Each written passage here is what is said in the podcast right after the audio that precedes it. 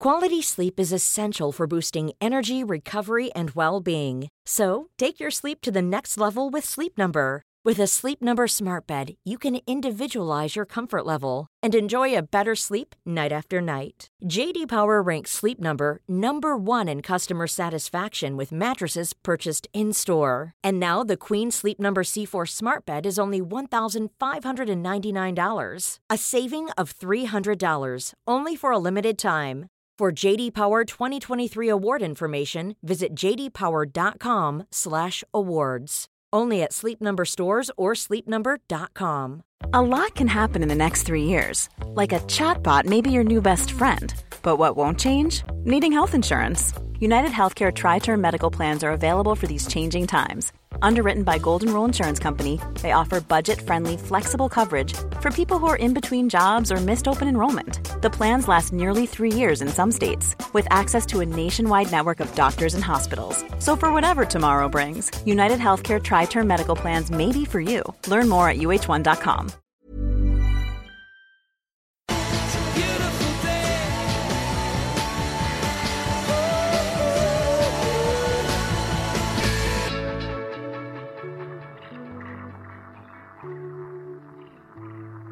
Hello, listeners, and welcome back to yet again another episode of the Beautiful Game podcast. As always, I'm your host, Buj, joined by my faithful two co conspirators, Dot and Dej. Gents, we all good? Yo, Buj, I'm good. What are you saying, Fantastic. Buj, man? I'm good. Yeah, I'm getting I'm getting used to this uh, this new setup, man. I'm enjoying it. It's, it's it's it's great. Now, um, as ever, we are joined by a very very special guest who really needs no introduction. However, as is customary on our platform, we always like to give our guests their flowers. So here goes. Now, this gentleman is a former player uh, in the Premier League, uh, most notable for his time at Manchester City and Everton.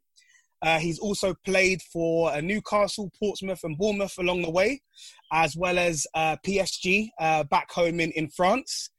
He played 16 consecutive seasons in the Premier League. Uh, with over 450 appearances, uh, making him the foreign outfield player with the highest number of appearances uh, in the top flight. Standing at six foot four, he was a marshal in the rear guard of the team that he played an absolute stalwart in the heart of the defense. And so, without further ado, we welcome Sylvain Distin to the platform. Welcome, welcome, Thank welcome. you, thank you. You- Welcome, Welcome. Sylvain. Just would like to make a little correction. You know, I'm 42 now, so I start to shrink. So I'm not sure about the six foot four.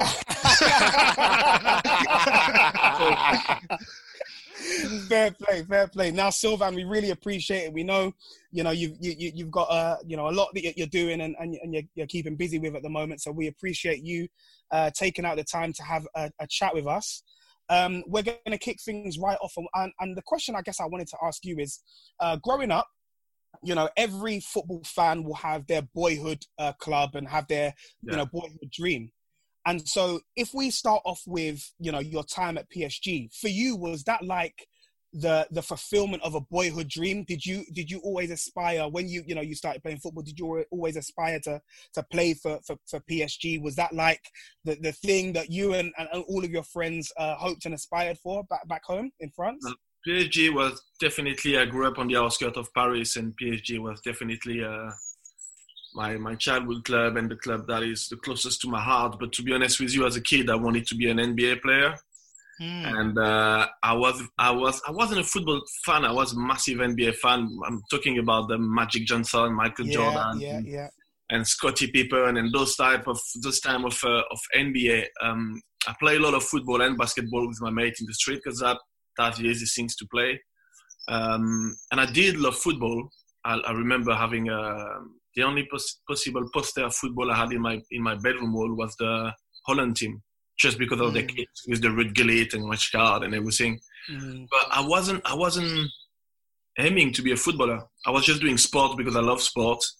I never thought I'd be an NBA player, but I, if I had a dream at the time and if that dream had to come through, it would have been to be an NBA player. Football just came along the way, and uh, I've been at the right place at the right time. And once I realized the opportunity that I had, I did everything to keep it. But if I start to say like that was my dream as a kid and I worked really hard as a kid, that'll be a lie. That's not what happened to me. Okay, so just you know, reflecting on your time at um, PSG, You played with some household names. Yeah. Mikel Arteta was there. Pochettino was there. Yeah. We see them as managers now. So at that moment in time, could you tell that these will be two prominent managers in the world right now? Nah, I think I think it's impossible, you know, when you're, when you're a footballer to, or rare, maybe not impossible, but really rare as a footballer to to see one of your teammates as a future manager because it's, it's two completely different worlds. Uh, I think everybody feel like it's the it's the logic when you retire and you stop football to be a manager, but there is, there is no logic at all in it. It's Mm. two completely different worlds. As a footballer, you just do what you've been told and you listen to order and you play when you have to play. And not as a manager, you have to take some big decision, tactical decision, technical decision, team selections, staff. is is a completely different world.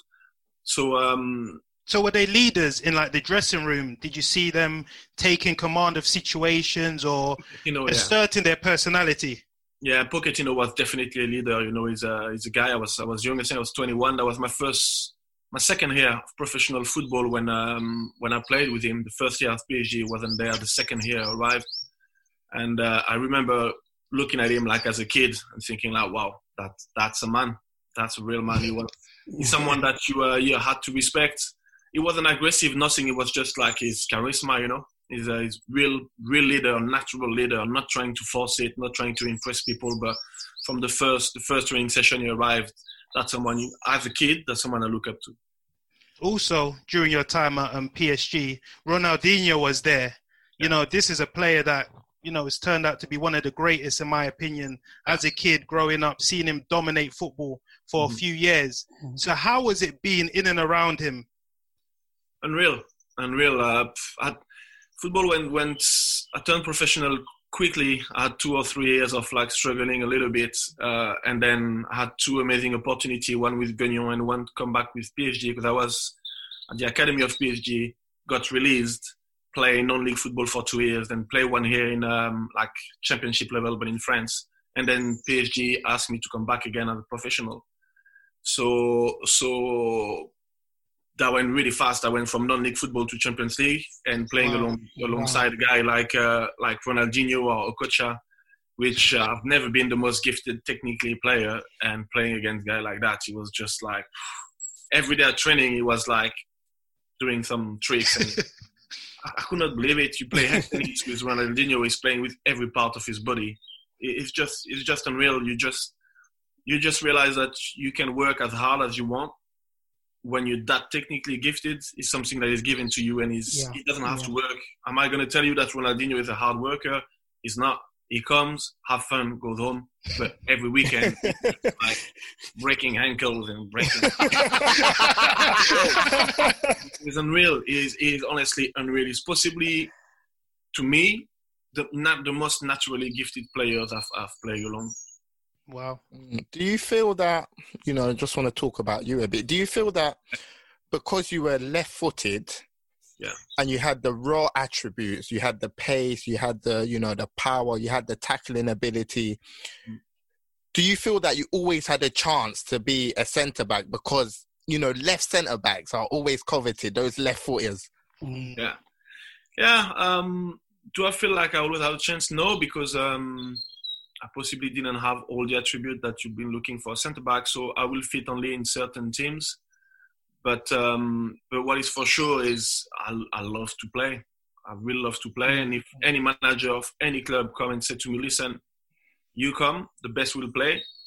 I will go with no hesitation because I know that it's only up to me to do the work after that and, and convince the manager that I deserve it. So um, I will back myself because I know I will work hard and, and get what I deserve.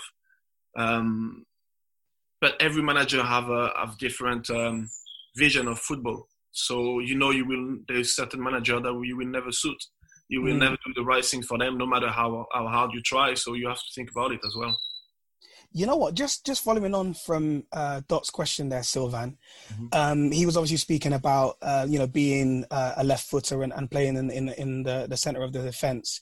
You you you um, joined Newcastle initially on on loan. Yeah. Um, and then you signed uh, permanently for uh, Manchester City. Mhm. And my understanding is part of the reason why you decided to sign for City was because you wanted to play uh, left centre back as opposed to playing left back? No, not that- at all. no? It's, it's, uh, it's very simple. I spoke about it recently. I, I think I never really spoke about certain choice I've done in my career because I've always been quite, Mm-hmm. um, I won't say private, but I just didn't feel the need to have to explain Mhm. anything. And it's only since I stopped football that you feel like you're free and you don't have to be careful what you say, how you say. You don't. You just feel free. Yeah. You don't belong to anyone anymore. So, so I spoke about it not that long ago. It, it's, it's very simple. Um, uh, I signed for Newcastle on loan. It was, a, I think I signed in September, and they had um, the exclusivity to buy me until I think it was something like March or something like that. I can't, I can't remember. And everything went well. Maybe the first months I think I didn't play. Then I had an opportunity to play, and then I never left the squad. Played every game. Everything went well. Was really happy. Um, even if, to be honest, the first month was was hell for me. I wasn't speaking English. Uh, Mm. North in Newcastle, I could not understand the accent. I have to say it was it was tough. It was tough. But then I started to play, I started to learn English. Everything went well. Yeah. And uh, March arrived, and uh, and they didn't take the the exclusivity to sign me. So that opened the doors to other club. Um, and from March to I think end of the season in May, we were talking about uh, about negotiating about me staying. I made it clear that I wanted to stay. My goal was not to go away, but I had to look at other opportunities. Mhm. And came came to the last game of the season. I said to them, "Listen, we there's still nothing. I think they made only one offer, which I'm going to be honest with you." Uh, and, and I said to them, I said, I'm, I'm not looking to be the, the best paid players in the club because I've never played for that. But I want a minimum of respect. You can ask me to play, to sign professional for you and be paid less than some players at the academy Mhm. when I'm playing every game. So Yeah. there's a right balance, you know. Mhm. And uh, and the second offer never came. So came to the last uh, the last game of the season. I said uh, the manager keep coming. That was Bobby Robson at the time. Same someone that I've got amazing respect for. Said to me, "Don't worry, you're gonna sign." I said, "I'm not worried. I just let you know after the last game of the season, I'll sign somewhere. I really hope from the bottom of my heart it's gonna be Newcastle. If it's not, it'll be somewhere else." And we played the last game of the season. Went back home. Had no news from the club the next day I just went and signed for for City. So in my mind, I thought, okay, well, it's Newcastle first choice for sure, hundred percent.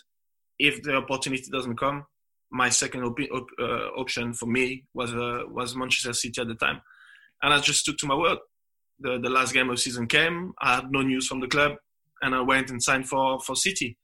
Um, that was a big shock for Newcastle because that's we qualified from Champions League. We had a great season, so I guess they felt like he's never going to sign for anyone else and uh, but I'm not like that. I've got I've got words, I've got principle, and uh, and that's all I did.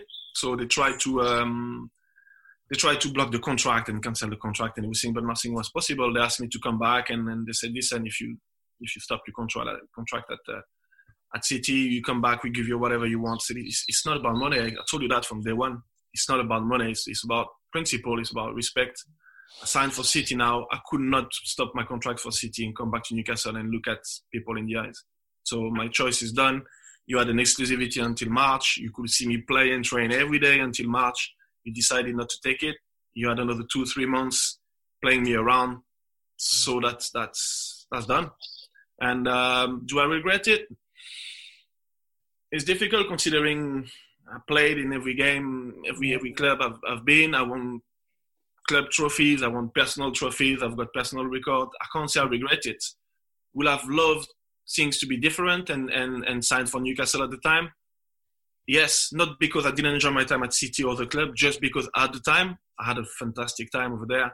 I learned my football with guys like Alan Shearer, Gary Speed, Bobby Robson. I loved it. I had no complaint. I didn't want to leave. It's just that very young, I knew, I knew what I wanted, and uh, respect was part of it. And I didn't feel that, and and I left. Yeah, so Sylvain, talking about what was happening on the on the football pitch. Yeah. You know, you you were with your French counterparts, Olivier Bernard, Yeah. Laurent, you know, Robert. Yeah. You know, you went to Highbury and you beat them three one. So if you could explain how that was, because at the time Arsenal were one of these dominating forces. They had Henry, Vieira, Campbell. Yeah, So if you could explain the camp and the camaraderie in the team. to be, to be fair with you, I was um, I was just following. For me, it was still really fresh. It was only my second year professional. um, I would never expect to be alongside, like as I say, a guy like uh, Alan Shearer or something like that. I was possibly collecting his card two years before that, and I ended up like training next to him and playing with him every day. I was really starstruck the first few months. And um, Newcastle at the time was a team that had, um, had a player who's been there for a long time, and you just come in the dressing room and you have to fit in. It was strong character, you have to fit in. If you don't, you'll be left out. So I was just following, and, and by following, I was just opening my eyes and learning, and then and every game I was playing against amazing striker like guys like Thierry Henry. For me, is French, but I never played against guy like that. So I was just like, come on, mate, just do your best. Come on, it's your moment to prove it. so I, I never really, I never really thought about it at the time. My goal was just to like learn, um, make sure I just keep the plays that I just started to to get at uh, at Newcastle, and and play every game. And it's only um, and to be honest, I've been like that most of my of my career. I never really think about like two years two years after like oh we played that game and we won this and I just want to play the game. So I just celebrate at the end of the game. But uh, this year, what I remember with uh, with with Newcastle is that we, we felt like really strong and we felt like everything was possible. I think we we, we, we were not far from from uh, uh winning the league from few points. Yeah, you were top when you yeah, yeah. played against Arsenal. Yeah, yeah, we played we played big part of the season uh, top, and you've got that feeling that if you do the right things and like big mistake, you can beat anyone on the day.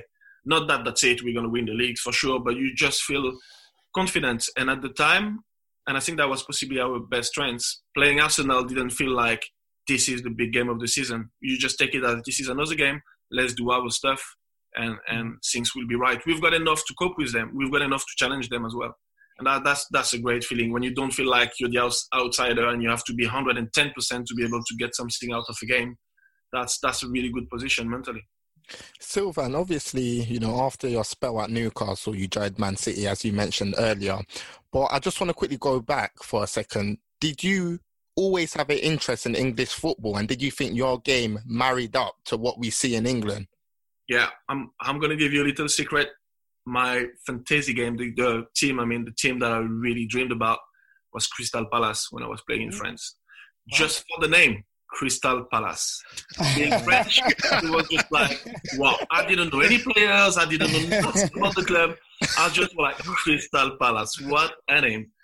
But um, no, um, once I started playing in France, I thought coming to England was a goal, but I thought I want to, um, I don't want to rush it uh, after my first season professional, I could have um, had some interest from a couple of clubs in the Premier League, but I felt like I was I was too young. I only played one year professional. I wanted to establish myself and play possibly two, three seasons maybe in France, and uh, and then get enough experience and then come to England. That was my uh, that was my game plan really, but mm-hmm. but I went way faster than uh, than expected. Sylvain, just another question from me. Um, I remember you scoring, you know, a sensational goal whilst you were at Man City, and you actually tweeted the other day, "Went through what went through my head." The solo run against Aston Villa. What actually went through your head? Because that was a man that was possessed. uh, yeah, I don't know. I don't know. You know, you see the opportunity and you and, and, you go for it. I remember at City, I used to uh, to do some best forwards like that. But um, this one, you just start and you just see opportunity and you carry on, and it, it just went all, all, the way. And uh, yeah, that, that, that was a great goal. I really, uh, really, really enjoyed it. Um, I remember Bernardo Corradi after the goal who said to me like, "If you didn't score that, because he was right next to me, but to be honest, I saw nothing. I was running like. Yeah. I saw nothing and no one. Like, no. And he said, if you, if you had missed that, I think I would have killed you. I said, you were there, like I was there, right next to you, goal wide open. I, I didn't see you. So what went through my head, I don't know. What you, have got moments sometimes in football. Every footballer will tell, will tell you that no matter the level, if you play five aside, if you play in the street, you've got a day where you don't know how everything works. If that's just the way it is. Mm-hmm. And that was one of those moments for me. Yeah, so Sylvain, you joined um, City before obviously yeah. the Abu Dhabi owners came in and yeah. So how do you reflect on your time? Because when you look at the positions that you finished each mm. season, it was mid-table, just yeah. under mid-table, and how would you assess your time? Well, it's it's a bit difficult because if you think City, you think about City now winning the league. Yeah. what you have to remember at the time with City, they just got promoted. Mm. Just assigned for them, they just got promoted. So the goal was not to win the league when I arrived. The Mm-hmm. goal was to to keep the, the, the club in the Premier League, and uh, and that's what we did. So um so it's, it's weird to say like yeah that was we had a great time because people feel like yeah but we didn't play a fight against relegation. We possibly had one season I think where we had, we were in the in the bottom three or not far from the bottom three for a few games, but we, we were a mid-table club and and at the time that was the goal and and and I would love to believe that that was the foundation for for what City is now. Uh, make sure that the club remain in the Premier League and uh, and yeah, as I said, that's, that's what we did. So you feel like mission accomplished, really, you know, because it's it's it was a completely different club than the City today, completely different. You know what, Sylvain? So, you know, you, you obviously mentioned then the the the club's goal um, as a whole was, of course, to stay in the Premier League and stay competitive and whatnot. Um, but on a personal level, you joined, and at the time, you were the uh, club record signing um, uh, centre back. Yeah, exactly. oh, how times have changed, right? yeah. um, but you know, personally, did you feel an extra amount of pressure for you to perform as an individual because you had that title uh, above your head? No, not at all. Because for me, I was still young. I, my feeling was, I'm, I'm still learning. That was my uh, my third year professional at top level, and in uh, in yeah, in, in my mind, I was I was still learning. I was I was more feeling like I'm still that kid who was for three years ago was still playing non-league football. So um, Mm. so I, I didn't feel any pressure. Honestly, I didn't feel no pressure at all. I just said, come, learn, do your best, and uh, and and keep progressing. That was that was my goal. And, and five million at the time, you know, yes, it's, it's a lot of money. And in football, it was the club record, but the club record for for City, you still had defenders who were like Mm, 30 or 30 odd million or 25 million or yeah. so you, you don't feel like you're one of the best and you have to perform. You just feel like, yeah, for the club, they invest a lot of money in you, so you're gonna have to repay them. But not not a pressure more than that. Just it was more motivation for me than anything else. So Silva and you spent time at City, then obviously the move to um, Portsmouth came around. Yeah. You know, moving with Harry Redknapp, and you had a very, very good spell there, winning the FA Cup. Mhm. So, if you were to assess your time at Portsmouth, like what were the high points, what were the low points? Uh, that was, I spent two seasons of there, and we went from like really high to really low in the space of two seasons. So that that was a really that was really strange, really strange time. Um, obviously, the high will be the FA Cup, because winning the FA Cup with with Portsmouth, you know, as well as me in England, there's on average maybe the same two, three clubs who win the FA Cup season after season. So winning it with a club like Portsmouth was was something special and uh, that was my second trophy in football, and that, that was an amazing time. But then the season after, the manager left. Uh, I remember, I remember getting ready for the game. We had absolutely no idea, no idea in the dressing room what was going on.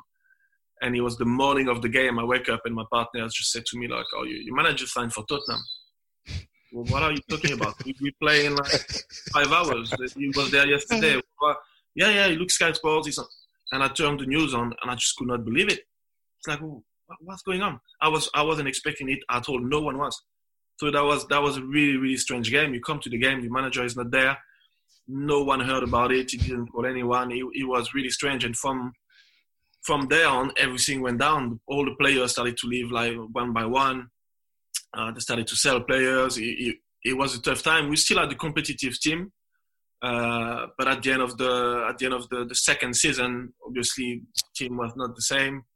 We went through a couple of managers. Um, they all struggle a little bit, and uh, and I was in negotiation to um, to actually extend my contract. I think I was thirty, simply thirty or thirty-one at the time. Forgot. And uh, I thought, well, I'll sign another two, three years, and then I'll be happy. I finish my career here. And then I had a, had a call from the, the, the chairman who just said to me, listen, we've got an offer from another club and um, financially we're in a position where we need that. Uh, I signed for them for free.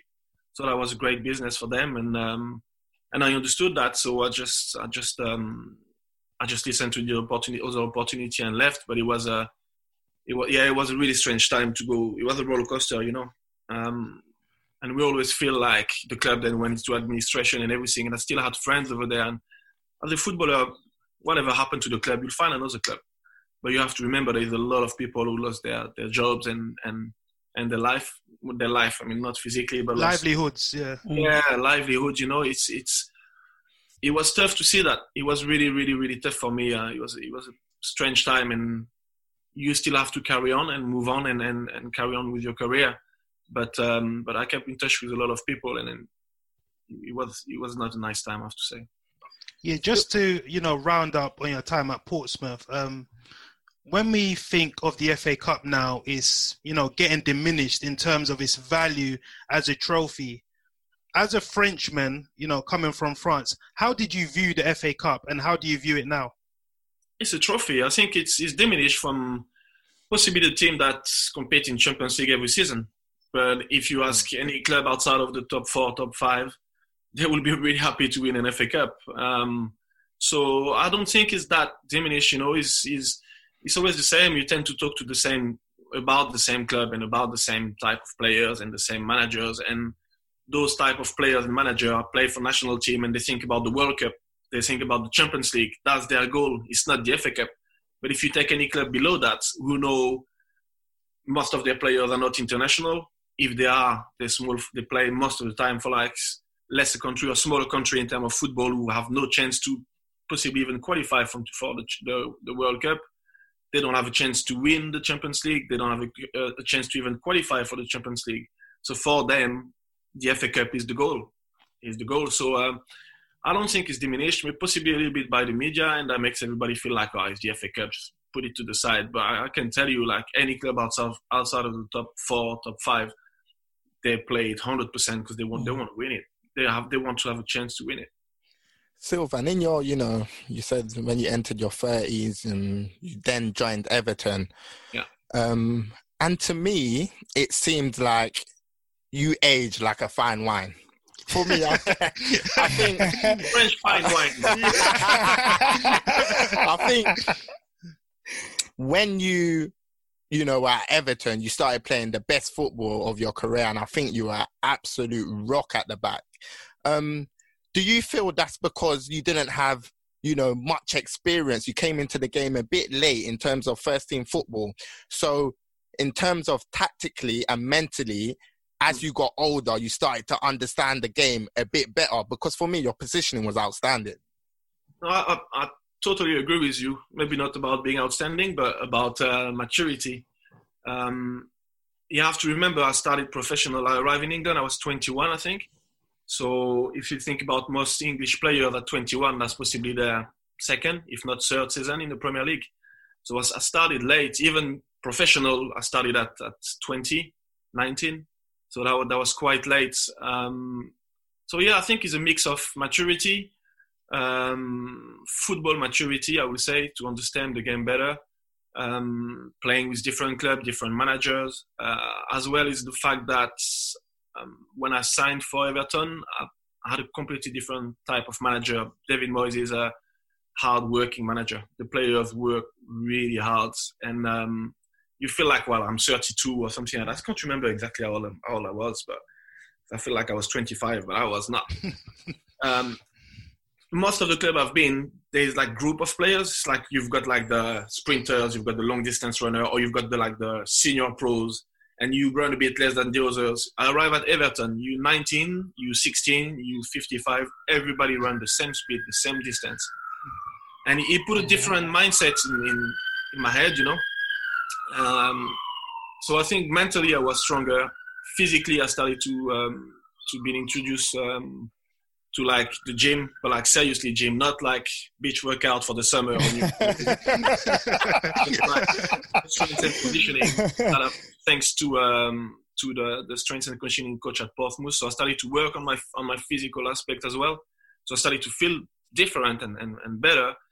And plus the as I said, plus the maturity of football, yeah, and the atmosphere at Everton, everything was there for me to um, to actually pick when I was not supposed to pick. So I, I, I was as well surprised, yeah. Yeah, I mean Everton going to Goodison Park during those times, you knew you were going to get a game. I remember you and Jagielka at the back, Leighton Baines, you know, Tony Hibbert at the time, and obviously later on Seamus Coleman. Um, so, how would you assess David Moyes as a manager? Because since he's left Everton, he had the spell at Manchester United.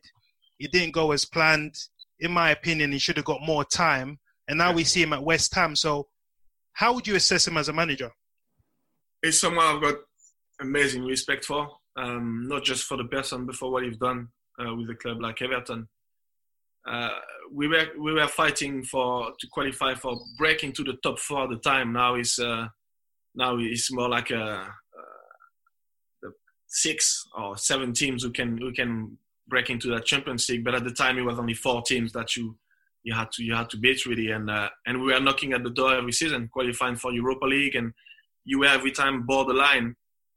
And with the team, we had no disrespect because we had amazing players, but compared with the the, the four the top four above us, we, we were not there, but we were able to compete, and and that's thanks to him he established a, a mentality, a work ethic as well in the team. Uh, you had an amazing team spirit, and that that's coming that's coming from him. So uh, I've got I've got a lot of respect for him. I think taking the United job,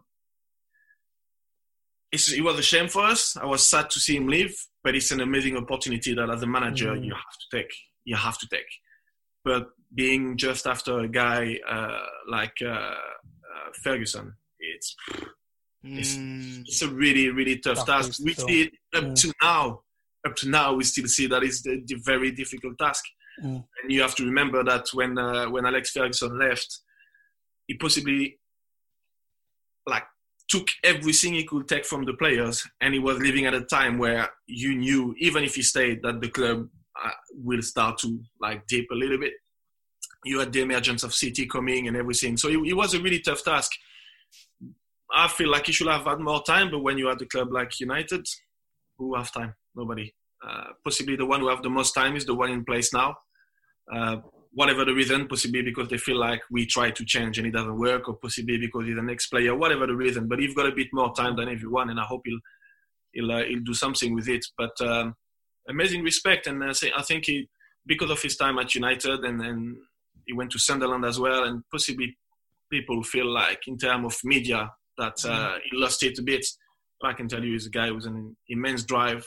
Uh, very basic in his football. Yeah, he's not going to tactically uh, make something like uh, uh, crazy, and but he's, he make every team you've got strong and difficult to beat. And uh, still now to the day, if you speak with anyone about our time at Everton, they will all say to you, "This is the place we didn't want to go and play because we knew we will have a battle." top of the league, bottom of the league, any team, nobody enjoyed it, and that's that's the best compliment I think you can you can give him. Hundred percent. Yeah, across the road, you know, at Stanley Park, you know, we have Liverpool, and you know, from the outside looking in. When you, you say see... we have Liverpool, you sound like a Liverpool fan. Oh, he is. He Silver, is. you okay. sussed me out. You've caught him, you've caught him red-handed. You caught Silver. me red-handed. Next question, please. Next question. okay, so the next question is, what's your thoughts on Virgil van Dijk? Silver, so across the road at Stanley Park, we have Liverpool, and yeah, you know, from the outside looking in, there's kind of like maybe an inferiority complex towards Liverpool from Everton. So when you were inside the camp, how was the conversations around Liverpool? Was it like we need to get to that level, or or what did they say? To get to that level would have been difficult because we knew financially they, they could buy better player than us. They could uh, they could do a lot of things more than us. But what we knew is as well is that in terms of fighting spirit, this is not about money. This is about mentality. So our goal was not to be better than them. Our goal, to be honest, was to beat them on the day that, that that's it.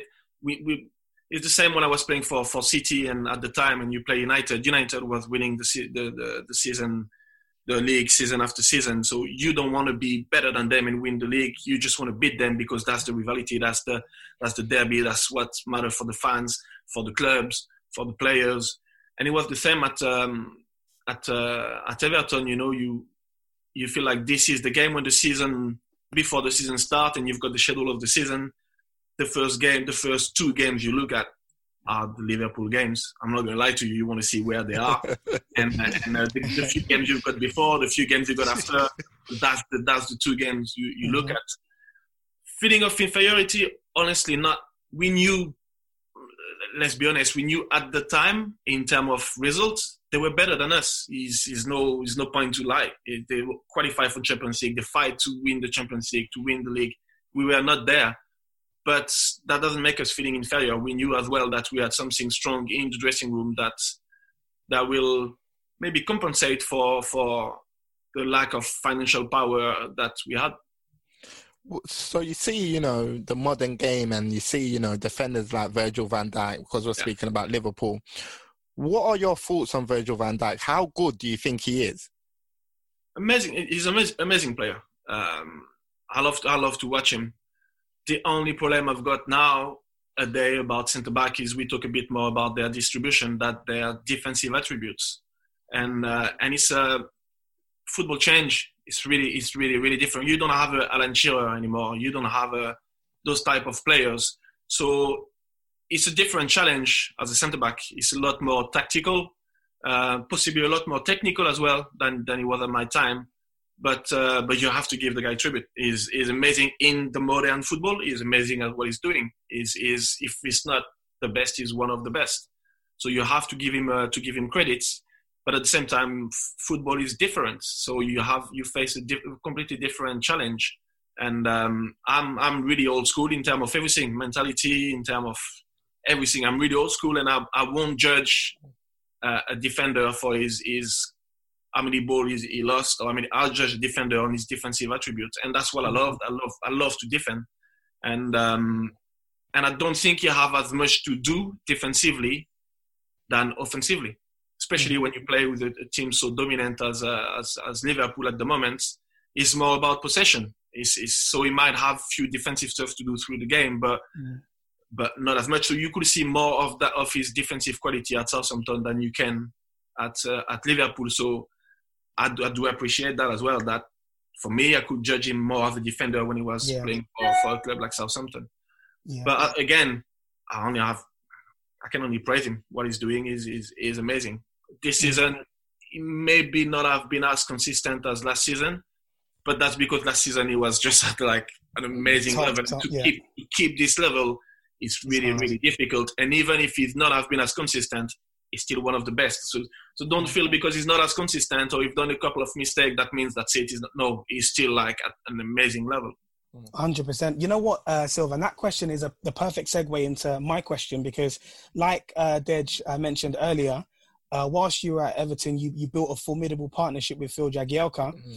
and around that time, we also saw the emergence of John Stones coming through the academy yeah. who is, you know, many would regard uh, a modern day centre back in that, you know, he, he's he's often lauded for his um, comfortability on the ball and his distribution and whatnot. So whilst he was coming through the academy, whilst you were there at Everton, could you see the ingredients of a top player? Was, was there a lot of talk and ramblings uh, in the club um, about him? Um, and, and, has he reached a level that you would have anticipated he's, he's reached now at City?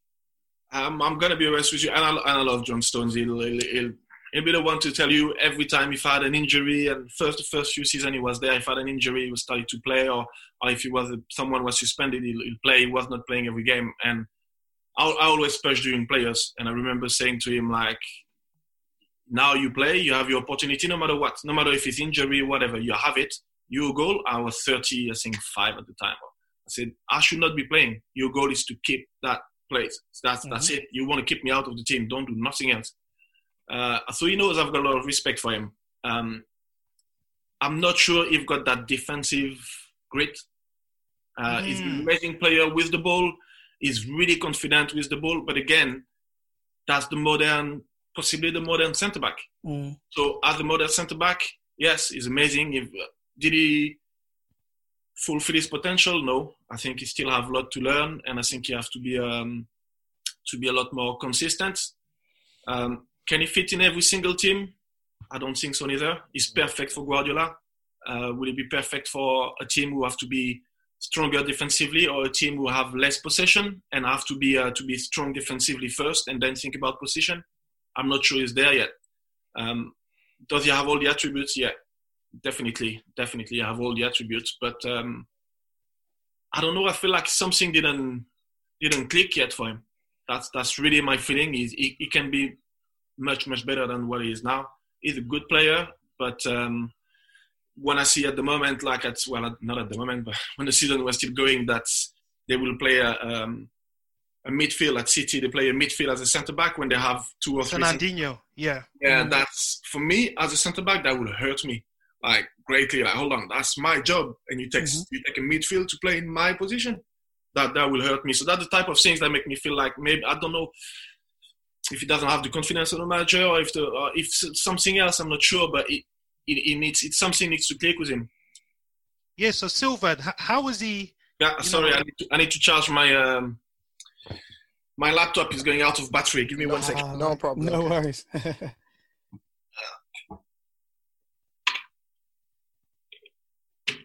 There you go.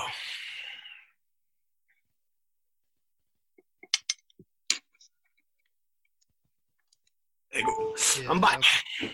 Yeah, so Sylvain, how was he mentally? Because you mentioned that he's a Guardiola player, yeah. but recently Guardiola's frozen him out of the team. He's been in and out. So when you were playing with him, mentally, what type of player was he? Was he resilient? Could he accept the criticism from the coaches? Or if you criticize him, would he, you know, throw his toys out of the pram? Or go into his shell? he was, he was, he was fine. He wasn't throwing his toy out of the pram. He wasn't like, um, he was fine. But he had very similar, we had a very similar manager as we, um, as we have at, at City now, which is a manager who like to play from the back no matter what. Martinez. yeah, no, uh, yeah, Martinez, yeah. So that means if you make a mistake, uh, a costly mistake because he's been too confident or because he's trying to force the play from the back, yeah, the manager would say to him like, "Never mind, you did the right stuff. Carry on." So now it's for you to feel like, okay, is it the right things to do or not? Because if you make a mistake and your manager says, "Fine, don't worry," and then the next game you make, or maybe two, three game after, you make this similar type of mistake, and your manager just said like, "No, this is what I want to do. You carry on. I don't care." You get into a pattern where mentally you feel like, "Well, I can make a mistake. It's okay. That's that's mm. what my manager wants." So some will feel like, "Yeah, that's brave," and some will feel like, I, don't know if it's brave or if it's stupidity. Yeah. Now, when you are at, at a place like City, yeah, it's okay because they've got so much quality. But at the time at Everton, uh, that will cost us. That will cost us. So it's it's it's really it's difficult. It's difficult. I know he reacted really well every time, but I'm I'm a bit scared that because of the last two managers he had, that they put him in that pattern of like it's okay to make a mistake. Don't worry. Yes, it's okay because football is made of mistake. Yeah, the best player in the world make mistake, and if it was no mistake, there'll be no goals. But it's a difference between like you made a mistake, you have to make up for it, or you made a mistake, make sure it doesn't happen again and learn, and or you made a mistake and it's, it's okay. That's what I want you to do anyway. Just just keep making those mistakes. That's that's a bit strange. So again, I think is um for the with the, the team that they've got now and the manager that they've got now, yes, I think he's the perfect player. Will Guardiola, and again, no disrespect to Guardiola, I think he's his top manager. Um, but will Guardiola make him a better defender? I, I, can't see it. I can't see it. It'll make him a better, yeah, a better player coming out from, from the back with the ball and everything. A better defender. I, I, I don't see it happening. Sylvain, obviously, after your spell at Everton, you went to Bournemouth. And um, what I want to ask you is you know you were getting towards the end of your career. Did you ever consider going into coaching or management? Because you always struck me, especially towards the latter end of your career, as that leader at the back. Mm. So why haven't you gone into management or coaching? Because it's a really, really difficult road. Um, if you look at the few, the players in the last maybe four, five years who stopped football and went into managers, possibly 95% are English. Uh, I'm not. Uh, I don't want to get into this debate, but I'm just stating a fact. They are not. They are not black. Um, and I was thinking, like, I would love to. There's a piece of me, a part of me will love to be a manager and just to not to be a manager, just to give back what football gave me. And uh, again, keeping that old school mentality and and and and and keeping some values and, and putting this value back into the players. I feel like that was my um, my role as a player towards the end of my career, um, and I and I would love to carry that on as a as a manager or, staff. But it's it's really difficult. I mean, if you look at the players now an opportunities, they are like top English players. I'm not top English player, so I'm, I'm thinking like, why am I going to start a road you have to study for like two, three years, and why am I going to start to to to go through a road that I know is blocked, mm. and and possibly it's a mistake because you have to force doors, and to force the doors you have to knock at the door, and I didn't even try to knock at the door. So yes, it might be a mistake, but at the same time, I'm in a position where I, I want to enjoy my life. I've, I, I love my freedom, and I, and I can't see myself being a manager in a non-league football because that's where you have to start, or that's what they make you believe it. But at the other hand, you've got players that have zero experience and go straight to top clubs. It doesn't make sense to me. So I'm like, you know what, just just, just forget about it. But if an opportunity comes, why, why not? Sylvain, I think obviously you're a powerful figure, and I think what do you think needs to happen for these barriers to be broken down? Because I think a lot of people respect what you're saying at the moment. I I don't know. I don't know. I heard about like um, what they try to do to have like um, the Rooney Rule, ethnic minorities, and put some. But I feel like you you try and force something, and and from my from my side, I always took it a bit as a pity, like, oh yeah, we're gonna take one of them. Just, I, I, I just don't feel like he's right. And as you see, it doesn't change anything to, to, to the football right now. That's that's just the way it is. What to do to change it? I don't know. Change the mentalities maybe, or possibly like players like me to stop feeling like the road is blocked and just try and enforce the doors. I think that's that will be the best solution. So that's why I said possibly what I've done is, is, is a mistake, and I, and I admit it. I possibly um, felt like I was beaten before even starting. But um, but that's that's my feeling. Yeah, Sylvain, I wanted to go back to your you know spell at um, Everton as well under Roberto Martinez. Yeah. On one hand, you had a manager at the start of the spell under David Moyes who was very tight at the bank and assured defensively. Then Martinez came in, and it's a different philosophy. And yeah. in his first season, you finished fifth obviously yeah. throughout this conversation you said you prefer the old mindset you know compared to the new mindset. So what do you think was martinez's failings at everton? Because in his second season you know he finished 11th so what was that dip? Uh, what happened? I think from the from his, his, first season what you have to remember is like a lot of players at everton been there for like six seven eight ten years. And under under uh, David Moyes, and we knew with David Moyes, you know what you do. Everything is drill. Everything is square. You know exactly what you do, and you. I, I remember saying few few times towards the end of um, of uh, the last season of of David Moyes that we could have played the game without him. Not that we don't need him, but just mm. that everything is clear. I remember some session on the Friday.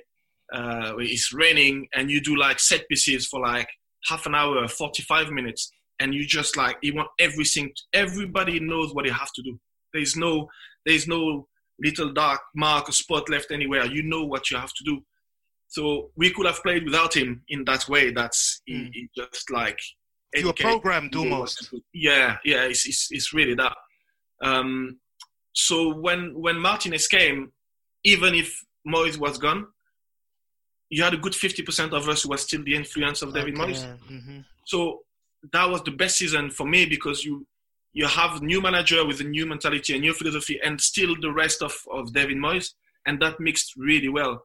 The second season, because it's different, Martinez is a different manager, and you do drills as well, but it's repetitive drills, tactically, technically.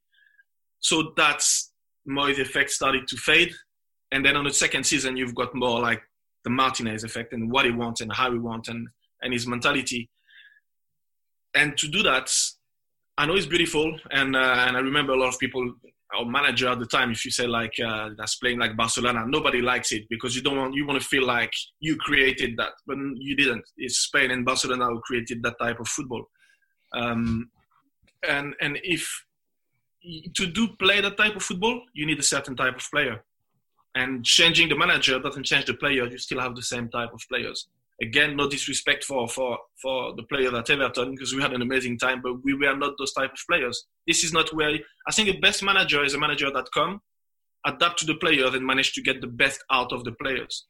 Not just come and say, "This is what I want to do. We do it, no matter what."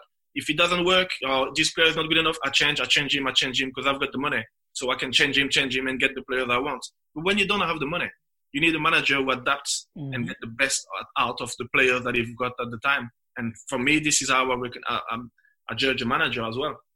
If you go to the top clubs and, and manage only top players, and if you're not happy, you can sell one and you've got 100 million to buy another one. I'm not saying it's, it's an easy task, but it's much comfortable than if you go to a club like Everton and you don't have that. You don't have that. So yeah, the second season didn't go um, didn't go as well. Where did he fail? It's hard to tell. Possibly, possibly that. Possibly to adapt to uh, to the player he had. Um, possibly to understand that Everton is a special club with a special mentality, and uh, and and yeah, at the end it, it, it, just didn't work for him. Little by little, players started to uh, possibly not buy as much into his mentality than he hoped. Yeah, Silva. What I wanted to ask, I wanted to dial in to you know yeah. uh, individual Romelu Lukaku. Yeah. This is a player that's much maligned. He had success at West Brom, came to Everton, scored the goals, went to Manchester United, scored goals. But there's still sections within the English media that probably disrespect him and yeah. you know, don't appreciate his qualities. And we've now seen him go to Inter Milan where he's racking in the goals. Yeah. So from knowing Romelu and playing with him, how do you assess him? It's very simple. Name a club he played and didn't score goals. forget, about, forget, about, the media. Yeah, yeah, yeah. Forget about the media. The media, the media just build and break players how they feel.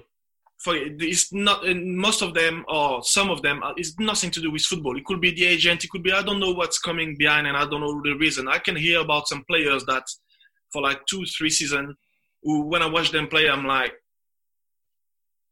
I don't see anything special, and the players are built like they are by the media, like they are the next big things. That that's that's media. You put the media aside and forget about the influence of the media. Romelu Lukaku scored everywhere. He's breaking every record for his age in terms of goal scoring. Yes, he's not uh, he's not as pleasant to the eyes to watch as a Ronaldo or Messi or what are we talking in football now? Are we talking you want a striker to score goals or a beautiful striker? Because I'm, if in my team, I want a striker to score. I don't care if you look beautiful. I don't care if uh, yeah. I don't care. You score goals. I'm I'm really happy. You make my job easy. Mm-hmm. You make my job easy. So you have you have to be careful with modern football. What uh, what you are looking at It's the same as mod, uh, young foot, footballers now. I'm talking about the kids at the academy. What are they practicing? The the, the skills they see on the on the YouTube or whatever. That that's not football. That's not football. And and and for me, Romelu is one of the best striker of his generation, if not the wow. best of his generation. I don't know anyone around his age. Forget about just his age. Around his age, I don't know anyone who scored more goals than him. Mm. And the debate of like is he is he nice to look at in the eye? Is it that's a different debate. That, okay, mm. I can I, will talk about it with no problem. Is his first touch sometimes not as good as uh, Ronaldo? Yes. Yeah, people say it's baggy. Yeah. no problem I've got no problem with that. You have to remember that he's not 30 years old yet. He's still very young. Mm-hmm. He's still very young. So can he progress technically? Yes. Does he make him bad technically? No. Mm. To me, no. He's just not as gifted technically than some players. Possibly as well because of what you can read and hear from the media and and possibly fans because fans get influenced by the media maybe sometimes he try to do things to show people that yeah i can do it mm. and he's maybe not playing on in on his on his strengths but at the end of the day he's scoring goals and to me is one of the best you can put any stat you can put any stat against most of the players around his age he'll be on top so I think it's a, it's a fake debate to me. I think it's no, there's no question there. Honestly, I don't even understand any anyone questioning his quality as a striker. Sylvain, um, just a quick one from me before I ask you my final question. Do you feel certain sections of the media have agendas on on specific players? Yeah, clearly. I don't know if they. I don't know if it's an agenda. I don't know. I don't know the reason, but as I said, the media can make or break a career, make mm-hmm. or or break a player as well mentally. You have to understand that I'm lucky because of my education. I've always been strong mentally, so so you're always influenced by what you read and what you hear from the fans, always a little bit, but it's never been to the point to me that i am like, oh, I can't anymore. But I've seen some player crumble under, under that, and it's not nice to see. We, we talk about uh, um, mental health and everything. I, I, can tell you I've seen some player in a bad state because of, uh, of certain section of the fans or because of the media or and it's not it's not nice to see. Remember that every footballer before being a footballer, you're a man you're a man you've got your pride you've got your problem at home you've got families you've got you've got everything and and when you read stuff sometimes it's deserved but most of the time it's not and when it's positive yeah it's great all good you take it but when it's negative when it's negative it's, it's, it's hard you know and, and sometimes you read things especially when it happen at the time where you know the player you play with him and you see how the guy work and everything and what he's doing and you get no praise you get nothing or sort sometimes get like a bad praise you how I played with a guy like Nicolas Anelka, who always had a bad praise to his to his career. I played with him as a, as the academy. I know him since I'm maybe 15 years old. I played with him at the academy. I played with him at City. He's a nice guy. Anyone who know him will say to you, he's a really nice guy. He's quiet. I know he has a name called. People used to call him Le Sulk. I don't know why. That's for no reason. That's something that's built from the media, and then everybody jump on it. Mm. If I, if you see a title of something or whatever in the media, you just you're just gonna say to your friend, "Oh, I've seen that about him. They said this," and your friend gonna repeat, and everybody repeat, and at the end, that's that's that's an image you've got like it's on your back, and everybody feels that, and you have to fight against it, or you decide like they can say whatever they want. I just carry on with my life. I carry on with my career, and I think that's a bit the image we've got of Romelu Lukaku. You know, a lot of people feel like he failed at United. He failed at United. Look, look at the stat. How many goals he scored? Did he score more than other? No, maybe not. But he still scored a lot of goals. Mm. And if it wasn't for him, who will have scored those goals? Mm. So, yeah, Silva, I wanted to talk about, you know, the current Everton regime. Yeah. You mentioned something very special that Everton is a special type of club. Yeah. Since you left, we obviously saw Marco Silva come in. It didn't work out. Mm. And what happened is Duncan Ferguson came in and he restored those Everton values. Yeah. Now Carlo Ancelotti's come in and he's taken it a bit forward. The team to, seem to be on an upward trajectory. How would you assess Everton's future and how they're doing now? I think the problem I had with Everton, um, well, no problem. It's not a problem, but my my question is like after I left, obviously Everton is a special place for me, a special club, so I always keep my, my eye on them and look at the result and everything. And I know they want to push for that for that top four, but they always got manager who's never been there before and I always thought like when Martinez came, that was the best group of players we've had. He, never worked with the, group of players like that before, and he came from from below, if I should say. I know it's it's hard. If I say that, the Wigan's gonna feel like, oh my god, you mean you were shit? So you have to be careful what you say nowadays, but yeah. you, you know what I mean. It's and possibly the manager they've got now is the first one that have been there before and know how. If not been there once, know how. So I think it's an to have a, a manager like him in place now, it's an amazing opportunity for the club. Financially, this seems to uh, to be to be stable and have uh, and have um, a, a, little bit of power now. So uh, they've got a new stadium coming. Mm. I think if you give them a bit of time, and that's the the big, it's a luxury in football now. Time you don't have time, but if they give him time, I can see something really positive coming out of it. Um, but you need to keep a guy like um, like Dun like Duncan in because he's he's the one who know what Everton is and he's the one who knows how to uh, to put that into the players. And I think it's a big big part of Everton. Sylvain, I just want to quickly ask you a question about your time at Bournemouth, and this is my yeah. final question. But it seemed, you know, towards the latter stages of your career, you were starting to play for managers with, you know, that ball playing philosophy, who want yeah. to dominate possession, who want to pass the ball, out from the back. So how was it working for Eddie Howe, and what were the differences between him and Martinez? Dif- different manager, possibly same philosophy, but different manager. Um, they are the type of manager who now accept to be under pressure and accept the risk that being under pressure might be costly. Uh, you've got a manager who don't can't deal with it and don't want to deal with it and feel like what was the reason why would I put myself under pressure in a very difficult um, part of the pitch as well. Like if you lose the ball in this part of the, it's it's a, it's a chance for the opposition to score. But you've got those type of manager now who just are, are comfortable with it.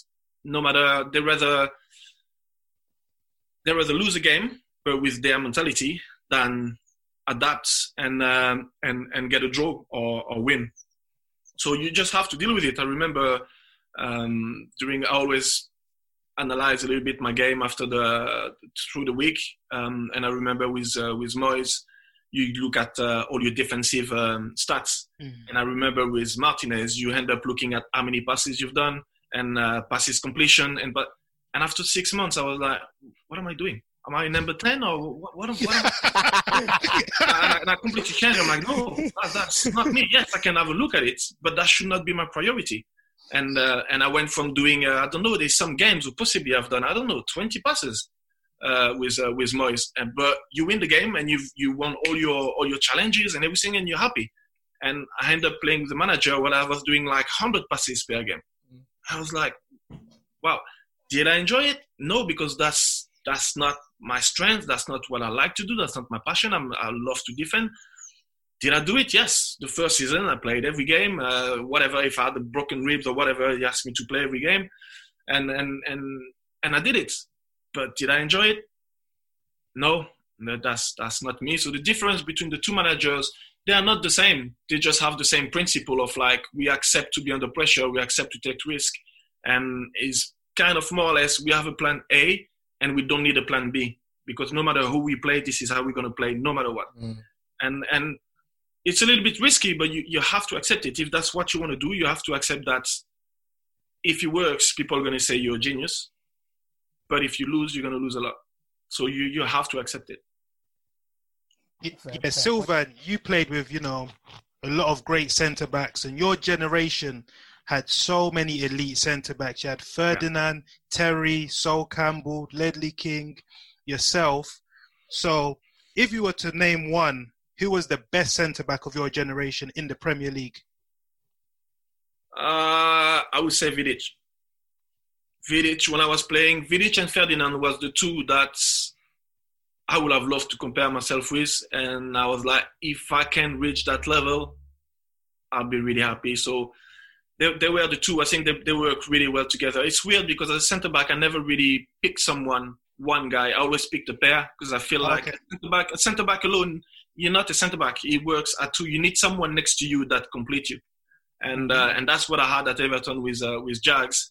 So I was always comparing us to what I thought was the elite at the time. And for me, Vidic and Ferdinand was the elite, and uh, the elite. And I've um, yeah, I've uh, big big respect for a guy like Vidic. I, I like what he was doing. Yeah. Fair point. And, and final question from me, Sylvain.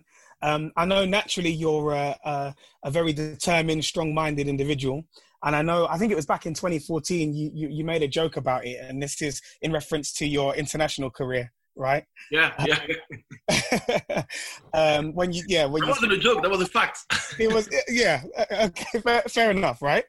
So, I, of course you you you can laugh about it now um, and whatnot, but and I I think you've also come out and, and, and, spoken about how you know you don't really have any sort of uh, regrets over your your career and whatnot. But do you still feel somehow that you know that some of the, the, the performances that you're putting in um, at club level and domestically should have earned you uh, an international cap at least? Mm-hmm. Um, I don't know if it's that. I think my feeling is at the time where I felt comfortable with my performance, it was no centre back, like confirmed centre back in, the national team. There are a lot of players coming, doing two, three, four games, and then out, and then another one. So you had massive turnover, massive turnovers in terms of centre back. Nobody was really there, like this is the top one he's going to play. So because you feel like you're quite um, stable and, and and you feel like, well, my turn's gonna come. Mm-hmm. My turn's gonna come, and then you can see players who like come in, who are in France, play for their country, and then they come in England and they don't make it.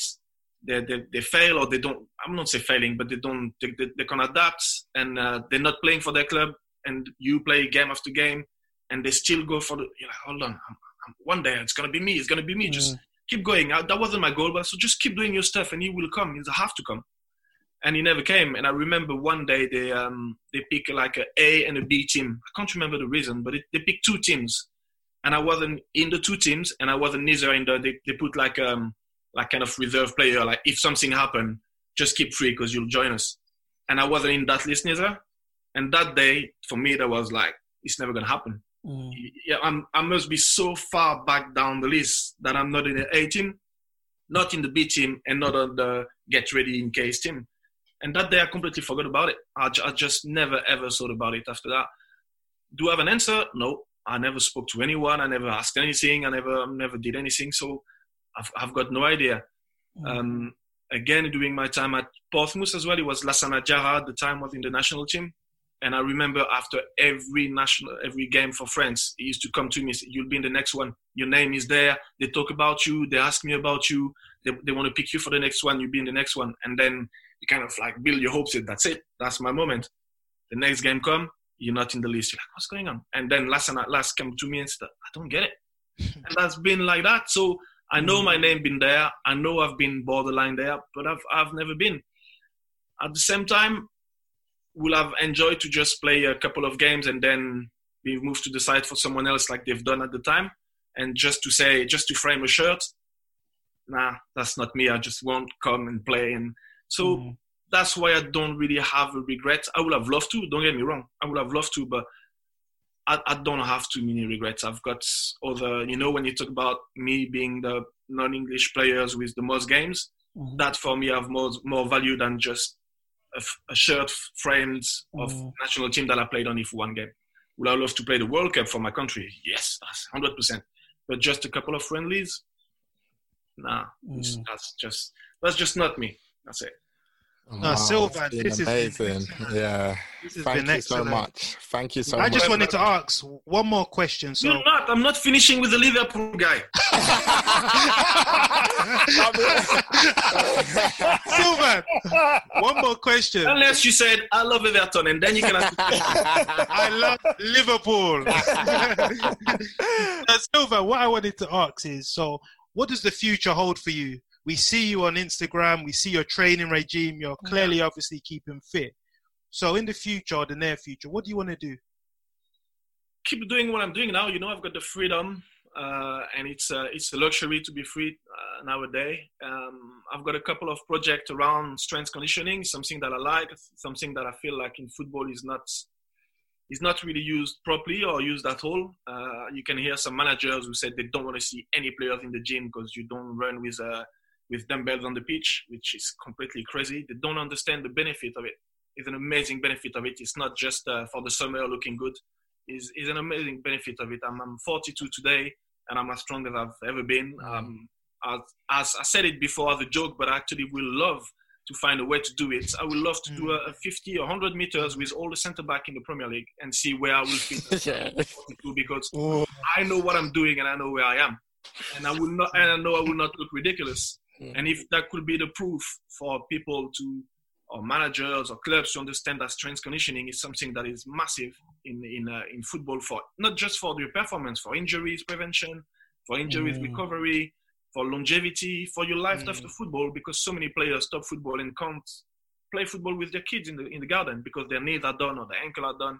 I'm 42. I do like stupid challenges. I try triathlon, I, and I, I, love that. I love my life after football. So I, I've started a little um, Adventures 15. It's a little training camp uh, before the season start, and I, and I try to uh, to not just um, train players, but to educate them as well, hoping that when they leave the training camp, they carry on the same process through the season and see the benefit of it. But I'm, I'm in the lucky position that I do that out of passion and not out of financial needs. So I don't have to push it too much. I can choose the players I want to work with, which nowadays is difficult because players during their break, they rather go to LA and do a flashy mm. session that they put on their, on their Instagram. I'm in the place where you're gonna work hard for a week, two sessions a day, and it's gonna be no media. That's not that's mm-hmm. not the goal. So it's it's difficult, but uh, but there's still few players out there that want that, and most of the time is the players that didn't make it yet. But the players that made it, you know, I've been in a very lucky position, but when I see the players now, you see the, how much they paid and everything. Some without proving anything, they feel like they've got everything, so they they lose. If you mm. give someone all their dreams, they lose the passion. And, and we give the players the dream way too early nowadays. So that's that's mm. not a mm. problem in football and hopefully one of your former clubs give you a ring and you know we see you working behind the scenes very shortly so mm-hmm. it's been a pleasure Sylvain really my has. pleasure guys thank you thank you very much Sylvain. we know that uh, our listeners are absolutely going to enjoy this one so listeners thank you very much for for listening in or indeed watching uh, up until this point uh, just a reminder if you're not yet following us on twitter that you can do at podcast underscore tbg you can also follow us on Instagram at pod underscore TBG.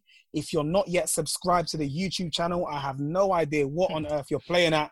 Make sure you subscribe ASAP. In fact, do it right now. Do, do it, right, right now. now. Yeah, subscribe yeah. right now. We've got loads more content ah. coming. So stay tuned, stay uh, locked and loaded because there's a lot more uh, coming. Um, a reminder that you can also listen to our um, episodes on Spotify, on SoundCloud, and on Apple Podcasts. And if you are listening on Apple Podcasts, please make sure you leave a five star review because your engagement uh, and your reviews help us to continue to build the platform and move the platform forward. Until the next episode, we're going to leave it there. Over and out.